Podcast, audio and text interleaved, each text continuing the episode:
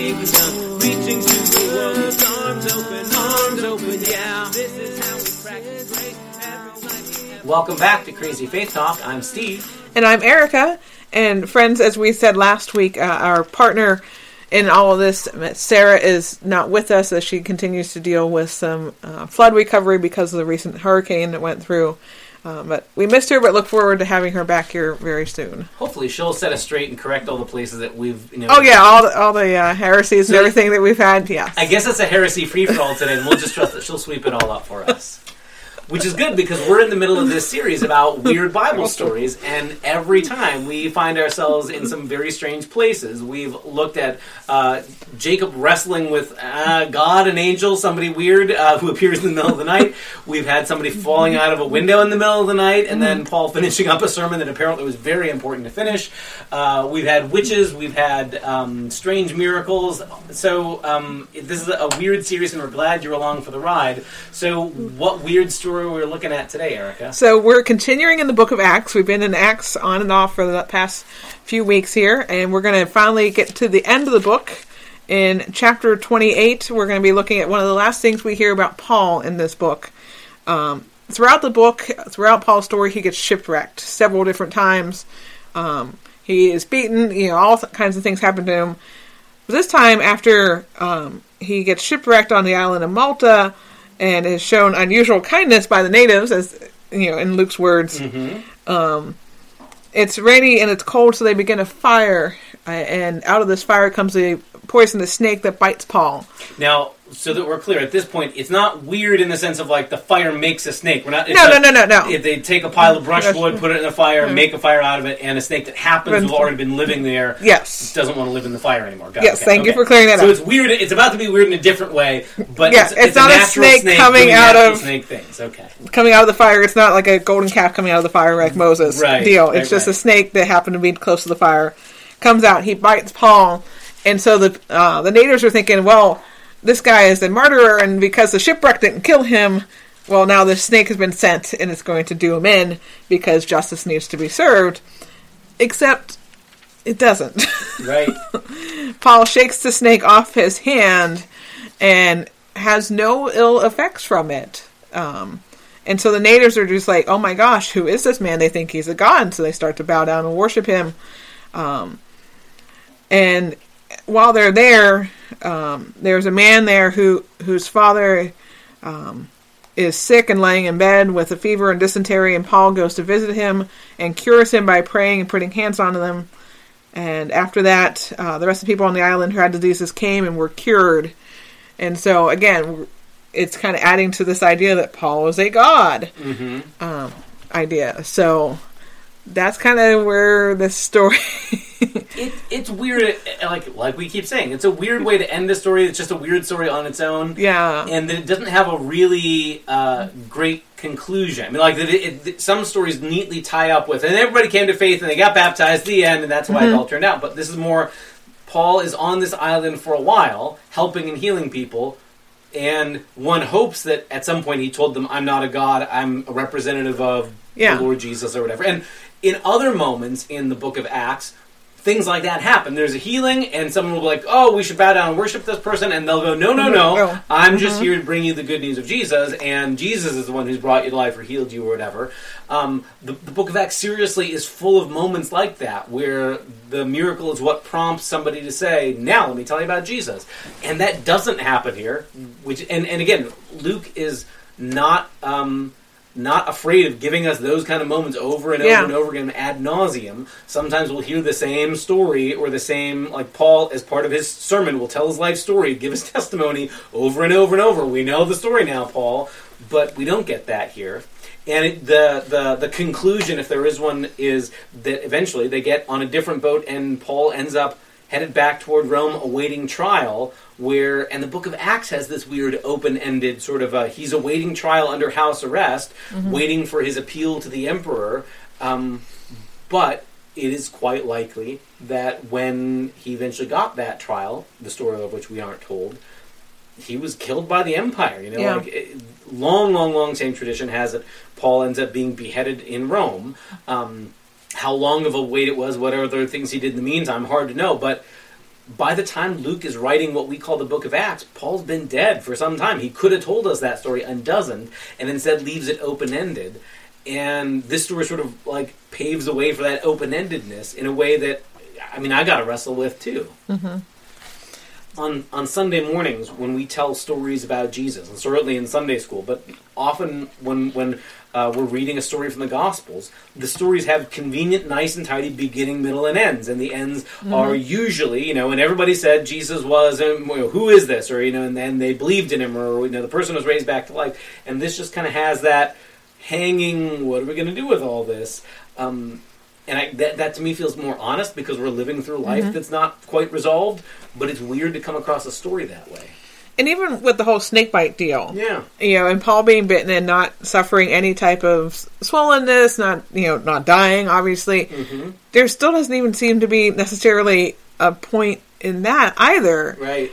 You know, like yes, God protected him, but it doesn't say that in Scripture Right. directly. Right. You know, Paul doesn't give credit to God for protecting him. That's Right. just kind of again one of those like, why is this passage even here? And and it reminds me, like later you'll get hints in some of Paul's letters as he reflects on the stuff he's been through. Like I'm thinking in particular this passage in what we call Second Corinthians, where Paul gives a sort of litany of stuff he's lived through, and he goes, um, "As servants of God, we have come through afflictions, hardships, calamities, beatings, imprisonment, riots, labor, sleepless night, hunger." Uh, and then goes on to say, you know, we've been treated as impostors, yet are true, as unknown, yet are well known, as dying, and yet we're alive, as poor, but yet making many many rich. That you know, Paul is gets to a point in his life where he can recite the list of stuff he's been through, and the theological conclusion he gets to at the end of that is not what maybe people expect. Sometimes it's when the bad things happen, it was God punishing me, and when the good things happen, mm-hmm. it must have been God rewarding me. Paul like blows that apart and goes, Yeah. you know what? It's not any of that, but God carried me through the bad times, and also God preserved me in the times when there's you know good mm-hmm. things going on, and that God is most clearly revealed maybe in the places you least expect, in what looks like weakness and loss and suffering. And again, like for people who say that the the clearest revelation of God is dying on a Roman cross, that has a certain logic to it. But man, that runs counter to not only conventional wisdom, but to be honest, a lot of pop Christian theology. I mean, sort of the whole prosperity theology that's out there of if you believe hard enough, then good things will come to you. The book of Acts certainly blows that apart and goes, no, mm-hmm. here's Paul being faithful. And he was faithful on the ship when it got a shipwreck. That wasn't God's punishment. That just, things happen. Mm-hmm. When the snake comes out, it's not that God had sent the snake to punish him. And it's not even that Paul, like you say, Paul doesn't say, this snake was sent to show you to believe in me either. It's just, bad things happen. We keep on carrying on that's a really different theology than when good things are happening, God is rewarding you, when bad things happen, God is zapping you. Yeah, I mean, just a few episodes when we were talking about the jailbreaks. Yeah. You know, in the book of Acts, and you know, whether it be Paul or Peter or any of them, when they're preaching the gospel and they're being told, "Don't do this," and when they're pr- placed in jail, they're like, "This is great! Like, this is awesome!" Like, you know, because it means that they're doing something, Right, right. You know, and, and Paul, you know, Philippians is often credited to Paul, um, and it's one of the more joyful of the letters credited to Paul. But we forget that that was written Yeah, uh, in a Roman jail. Yeah, yeah. You know, And he like- makes mention about being in chains as he's writing. Yeah. you know so it's it, like you said it's a very different idea than what most of western christianity s- sees as you know like good equals blessing and bad equals cursing Yeah. from god And this story, in that sense, seems m- important as an additional, like, underscoring of that. Because, like, when Paul's in prison or Peter's in prison, you could make the case, well, God's not punishing them. It's human people who are causing this bad thing to happen. Clearly, that's unjust, and yet God can work through it. But here are natural circumstances, a shipwreck. Yeah. And, like, when you think of, say, another story with a shipwreck in the Bible, when it's Jonah and there's a, you know, a storm at sea, Jonah's response is, oh, God is sending this because I'm on the boat. If you throw me overboard, the storm will be done, and I, you know, God is punishing me. Um, again, that's that that's a whole conversation on its own. Maybe for weird Bible stories of the Old Testament, round three, we'll go back to that story. But this seems to be Paul, like, um, re- telling us like that's not how this works. That every Yeah. bad thing that happens isn't God zapping you, but in fact. Sometimes bad things happen because that's life in the world Mm-hmm. in which we live, and so interestingly too, Paul doesn't like you know launch into a sermon on um, this is part of God's general you know curse on all of humanity for our sinfulness that God sends snakes. It's just sort of this is a thing that happened, Yeah. and yet I carry on and I'm going to keep doing the thing I'm supposed to do which, which again t- to me says like the way we as church face difficult times in our day and time maybe we need to revisit and review that. You know like it is really easy for us to slide into oh the budget's doing well we must be doing something right god is blessing us. Or things are going badly or uh, there's a pandemic going on or whatever god must be upset at us. Maybe we're misreading how to deal with the ups and downs of life and maybe it's not like that. I am reminded of, um, and, and I'm going to forget where in his theology he says this, but there's there's a piece in um, uh, somewhere in Luther's writings where he talks about the marks of the church, like the things that you will know what the true church is like, and and like a lot of standard theologians of the early Reformation, he says things like, well, the where where the gospel is rightly preached and where the sacraments are rightly administered. Okay, fair enough, but then he adds to his list of marks of the true church suffering. Um, and that has always haunted me, especially because like it's it's put in a list that includes churchy stuff like sacraments and you know Holy Communion and baptism and preaching, um, but also that to be you'll you'll know that it's the faithful church if they're in the presence of suffering and not necessarily persecution. That could be a part of it. It's not Yeah. it's not necessarily that only true Christians are getting thrown in jail, but like that we do need to be in the presence where they're suffering. And if we're not already dealing with something difficult, we're supposed to be in the presence where others are suffering. Um, that seems to be an important lesson that again doesn't get a lot of headlines and you find very few people writing christian bestsellers or in the inspirational section saying we should be found in the presence of suffering. If we weren't already we should be in the presence of other people suffering helping to alleviate or walk with people going through it. But this book this story from acts certainly seems to point in that direction that mm-hmm. not only is paul dealing with a shipwreck and a snake bite but once they're through that he doesn't go phew now i've done with all the suffering but he goes and helps okay who around is sick? Let's help those people rather than um, treating it as God was punishing or rewarding him for the snake bite or being healed from it. I remember once um, I was in a Sunday school class in seminary, and the gal that was leading it said, getting back to this idea, you know, God's punishing and everything. You know, the closer you are to God, the less that Satan messes with you. Um, and I, I just had, I, I, I couldn't stay quiet, and I'm like, and, and she was a seminary grad too, Right. so I'm like, okay, wait, what's going on here?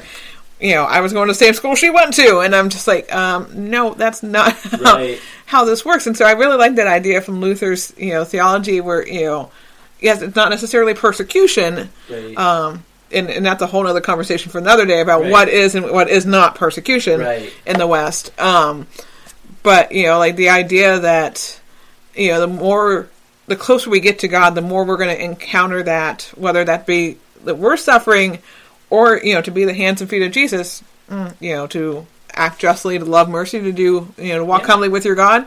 I think somebody quoted that last episode yeah. uh, means that we're going to have to be around those people that so we can show them mercy and justice. right. It probably means that they're not receiving mercy and justice. Right. Right. Right. It- and and to me, like the the, the best of, of the tradition that I come from in in um, Luther's um, theses, they're called the Heidelberg Disputation theses. He talks. One of the phrases that becomes important to Luther's theology is a theology of the cross that he contrasts with a theology of glory. And basically, in his time, he's saying conventional wisdom of his time was you see God in the sunshiny days when things are going your way, when things are well and blessed, and that's how you know God's with you because there's a bluebird on your shoulder and things are going well. And um, Luther says no.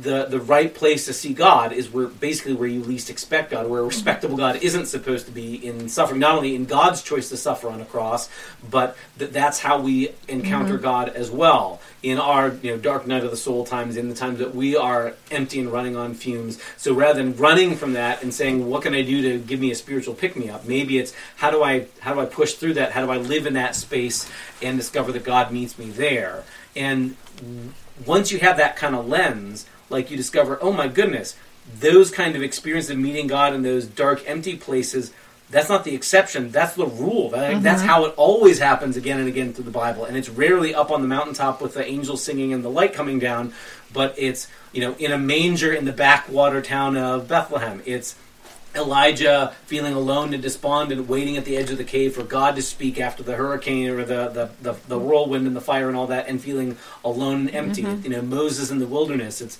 Israel in the wilderness, and that in those places, it's again where you least expect a respectable God to show up. That God shows up. That that change that that notion, that insight in my faith life changed the way I read the whole Bible. And it's it's again it, like this this story from the end of Acts sort of shows again like this is how it works for the people of God. Shows God shows up in the midst of suffering, not in spite of suffering, or not only in happy days.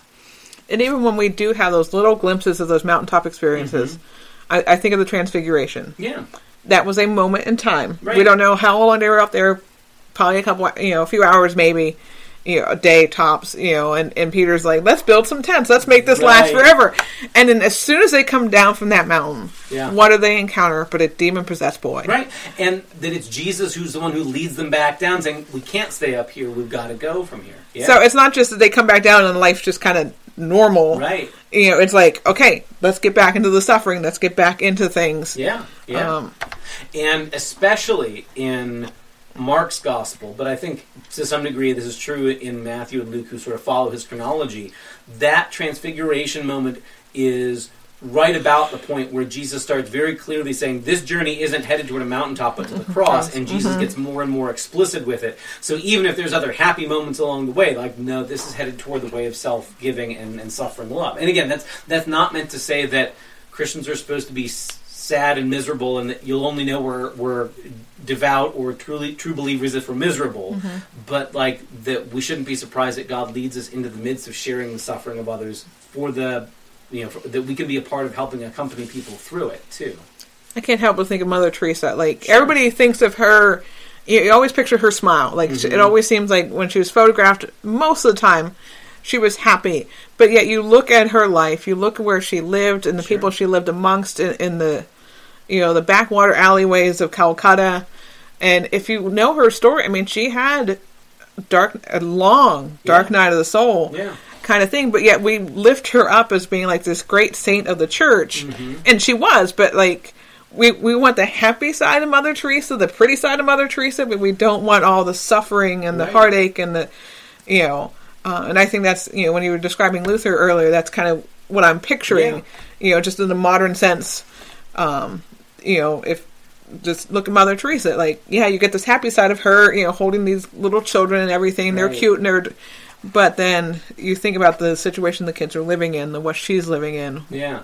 You know, There's a line from Marilynne Robinson's novel Gilead where uh, the narrator, uh, who is this uh, old preacher who knows he's dying and writing a letter to his son, who he knows uh, will not be old enough to have this conversation with him when he's little. And there's a there's a part where this preacher sort of looks back and he says, um, "I've heard." Other people say they think Christians worship sorrow, and he goes, "I don't think that's quite true, but we do think there's a profound mystery in it." And that, I love that Yeah. correction. That like there's it's it's easy to, to fall off the edge and be like, okay, so Christians are supposed to you know be sadists and we're supposed to like wallow in self pity and misery, and that's how you like. No, the point isn't to be miserable. Um, and if you're happy, you should feel guilty that you're happy. But more like the, the the way to know where God is isn't am I happy and is there a blue bar on my shoulder? I must be doing it right. But we're called in those mountaintop experiences to be recharged so that then we can face somebody else is struggling. How do we share that suffering with them, and how do we mm-hmm. discover there's the presence of God can be found in those places of profound sorrow and loss, rather than oh, God certainly isn't there. you know? yeah. We throughout this podcast and, and this not so much in this series but in others we put up you know the fences and yeah, the- yeah, And on that one side, you have the prosperity gospel where, you know, everything is going great. You know, God is blessing you if your life is perfect. And then we can take that, well, I don't want to be that. So we can take that like, well, then I have to be miserable all the time. right, And I think that, you know, that there's a mystery in the sorrow yeah, that doesn't mean that we worship it. Right. But that we understand that there is, there is light, there is hope in the midst of sorrow because of what Jesus did on the cross. right, right, right. It, it to me almost feels like uh, in in those famous words of Psalm twenty three. You know, that God goes with us through the valley of the shadow of death. And I think sometimes pop theology wants to say, uh, if you're in the valley of the shadow of death, God must have abandoned you because you must have done something wrong, or God's punishing you, or God's only you know in the bright sunny mountaintop. But on the other hand, it's possible to say.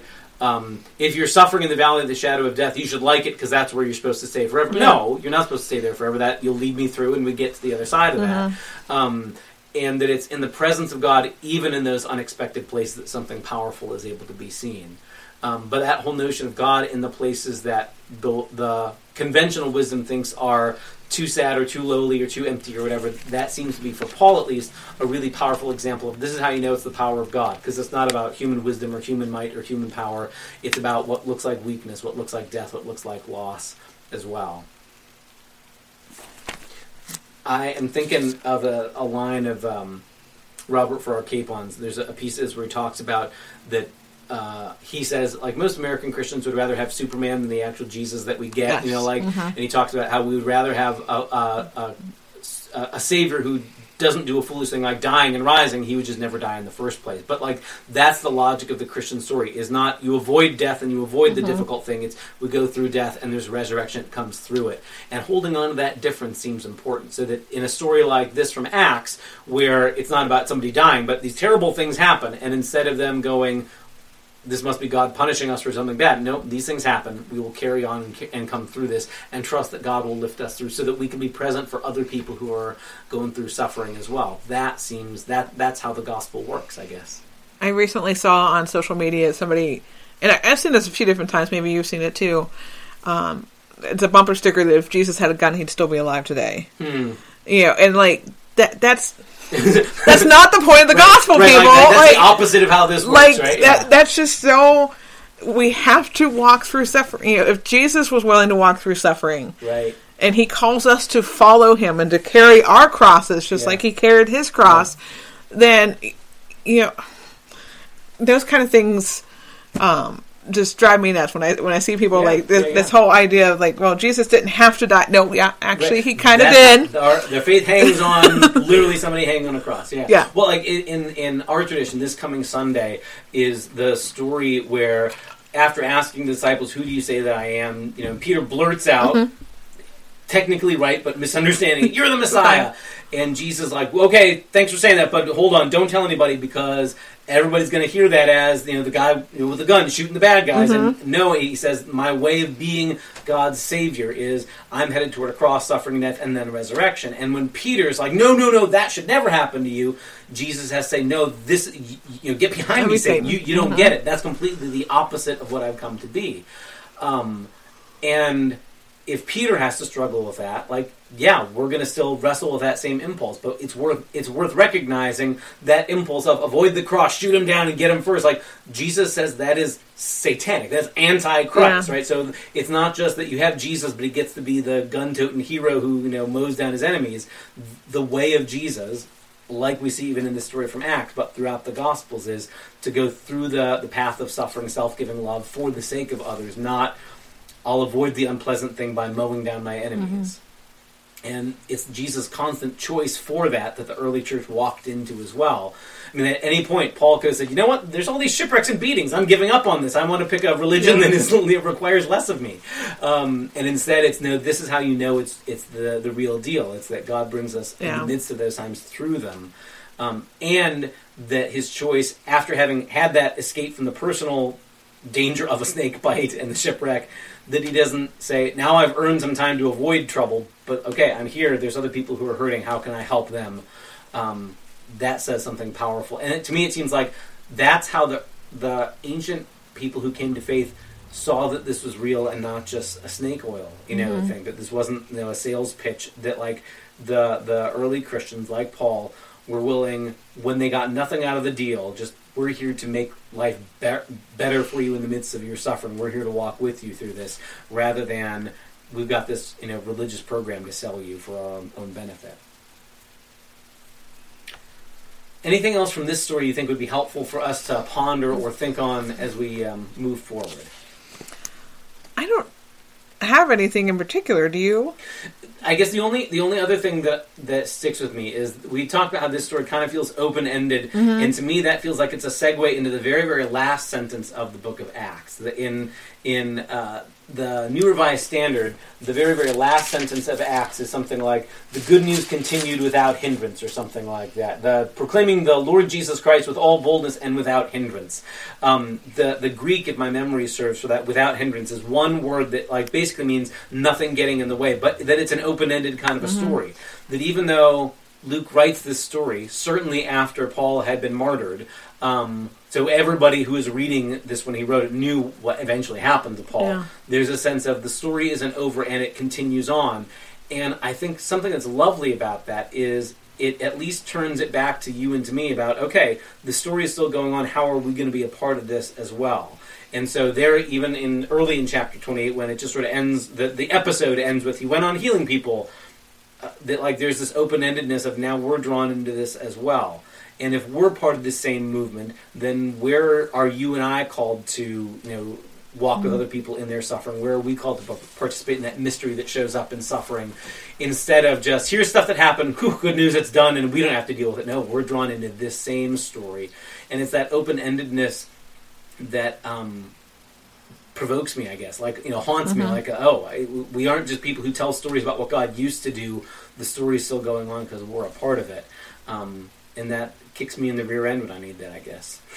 So, um, we sure appreciate you joining us here for this adventure through another weird Bible story. We hope you'll join us next time here on Crazy Faith Talk for more adventures. See y'all.